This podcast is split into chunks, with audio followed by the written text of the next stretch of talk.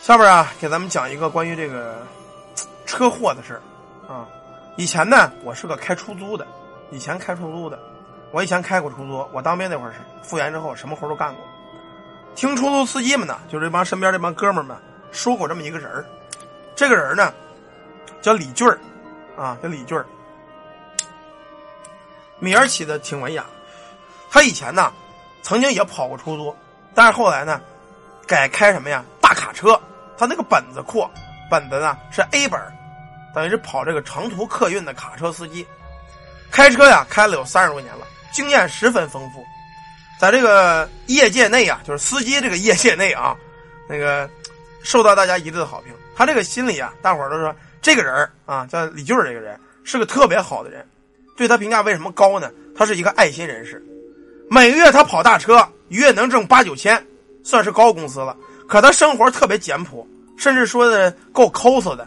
每天早晨他不吃饭，出车的道上也不下来下个馆子呀，或者喝点酒啊，弄点鸡巴泡面啊，买个鸡蛋也就凑凑合合了。经过这高速站服务区时候，他也不开房，就把车往高速站这个服务站这一停，靠在这个车椅子上就睡这么一宿。有人说了，说这家子这么抠啊，对别人抠也行，对自个儿也这么抠啊？不是，这个小子并不是抠。他挣的所有的工资，留下基本的生活费，在这三十来年其中的二十年，他都资助了一个农村的孩子上学，一个村的孩子上学，这是说实话是个大善之事啊，算是大德之人。因为这个事儿啊，他家里这个媳妇呢，跟他也离婚了，家庭破裂了。因为你挣钱不往家里交，你天天往他妈农村捐助孩子去，弄得家里日子都吃不上喝不上的，穷逼呵呵的，挣那么多钱也不给家里。他这个人呢。依然没有改变他自个儿做法。你别看媳妇离婚了，离婚之后干脆啊，把自个儿房子卖了，租了一个便宜的这小出租房，卖房钱也捐出去了。有人就问了：这个人这么好吗？世间有这么好的人吗？有，但是有因就有果。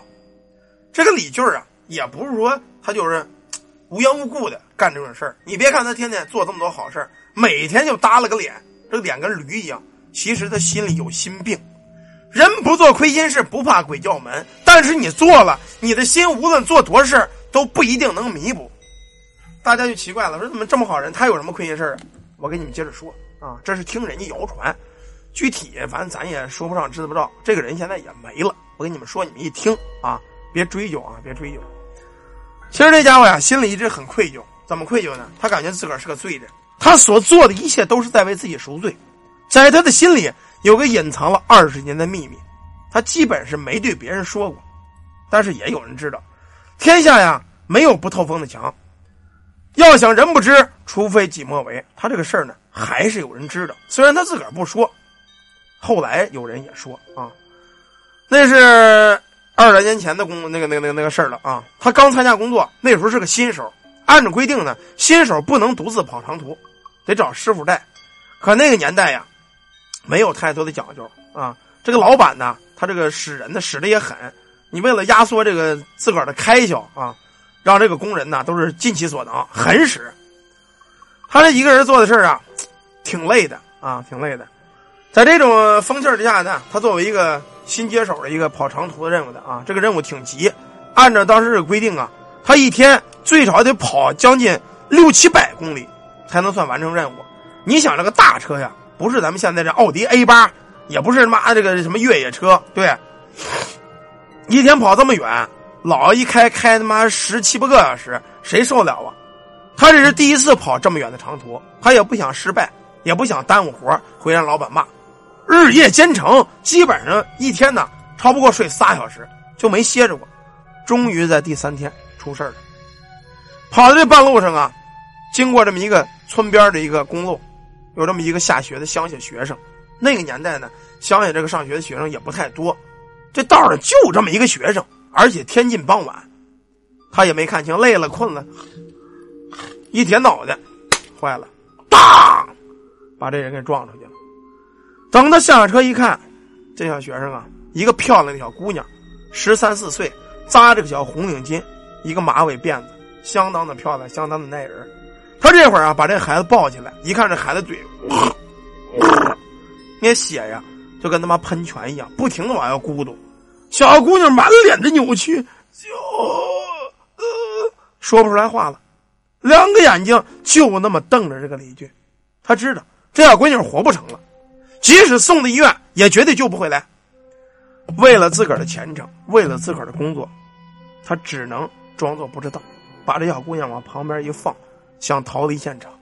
临了这会儿，这小姑娘伸手紧紧的攥着他的衣服角，他最后没办法掰这小姑娘的手指头，因为人呐，说实话不甘心冤屈，他死了之后啊，身体是特别僵硬的，他掰不开，他也紧张啊，最后掰来掰去，嘎巴一下。等于把这小姑娘手活活的掰折了，他才跑了的。那会儿这个心呐，也不知道想什么的啊，也是害怕。所以呢，他完成任务之后啊，回了家之后，心里一直怀有愧疚。他觉得自个儿确实是个罪人，感觉自己对不起那个小姑娘。这些年来，他把自个儿所有的收入都做了善事了，他实际是在为自己赎罪。善事没少做。可是他的罪孽也越来越深，这些年一直有一个梦在不停的缠绕着他，就是他撞人的场景。那小姑娘啊，一直在梦里缠着他，揪着他的衣服，满脸是血，跟他说：“叔叔，你为什么不救我呀？你为什么不救我呀？你为什么不救我呀？”这个人啊，基本上快成了精神衰弱了，每天只要一闭眼就是那小姑娘。那双血乎乎的眼睛就那么瞪着他，他很害怕，精神头是一天不如一天，到最后啊，不到五十岁啊，他就提出辞职了。以他这个精神状况，开不了车，再出事他那罪孽就更深了。可是最后啊，跟这个领导送这个辞职内退信的时候，领导给了他一个任务，说那个说老李啊，你现在咱单位缺人手，你也不是不知道，新司机咱也不放心啊。你现在你这么吧，最后一码活啊。你想内退也行，我给你批。但是呢，你带一个徒弟，把最后这个急活给干了。咱们这司机全派出去了，新手没法让他开，出问题怎么弄啊？他一听这个事儿啊，行，领导，那么着吧。嗯，既然我能内退，那我就再再干一天啊。最后最后一次啊，最后一次带着徒弟。人呢，往往干事儿，你们记着啊，电视也好，电影也好，你干什么事儿，千万别说最后一次，千万别说啊。你看电影那警察多少是最后一次出警，他准死啊！我明儿就退休了，挺高兴。出事了，打死了。干事都一样，千万别说这个事儿最后一次，这个事儿是忌讳，知道吗？闹着玩也不要说人家这个，不要说最后啊，这是一个小常识，咱们大家知道就行了。带着一个小助手啊，这小助手姓王，一个十八九的一小伙子啊，也是新学的车，新学的本可是，一听这个路线，这李俊傻了。这条路线正是三十年前他出事的那条路。虽然三十年事过境迁，但那个路线依然是那个路线。带这个徒弟上了路了，他心里啊一直担心，也总觉得有什么不好的事肯定会发生，别无选择，硬着头皮开着车。两天之后啊，终于到了这个地方，当初他出事的这个地方。可是到了这之后啊，他就感觉自己一瞬间很困很困。眼皮都抬不起来，他想歇一下，他就喊身边的徒弟：“王儿，王儿，你快替我开会儿吧，我歇会儿。”喊了两声，他这个大车后边啊，现在这大车都好了，后边有一个跟躺椅一样的，啊，后边没有音儿。他回头的意思呢，把这小王捅醒了，让他稍微开会儿车，他歇会儿。可是，一回头再看这个躺椅后边，他傻了眼了，在这铺上，根本不是徒弟小王，是一个小姑娘。扎着红领巾，满脸是血，一个大大的马尾辫子，嘴角上还往外吐着血，正是当年撞死的那个小姑娘。小姑娘用当年一样怨恨的眼神看着他：“叔叔，你为什么不救我？你为什么不救我？”这家伙当时害怕了，他知道，这就是这姑娘的冤魂来找他索命报仇了。他想跑，他想跳车。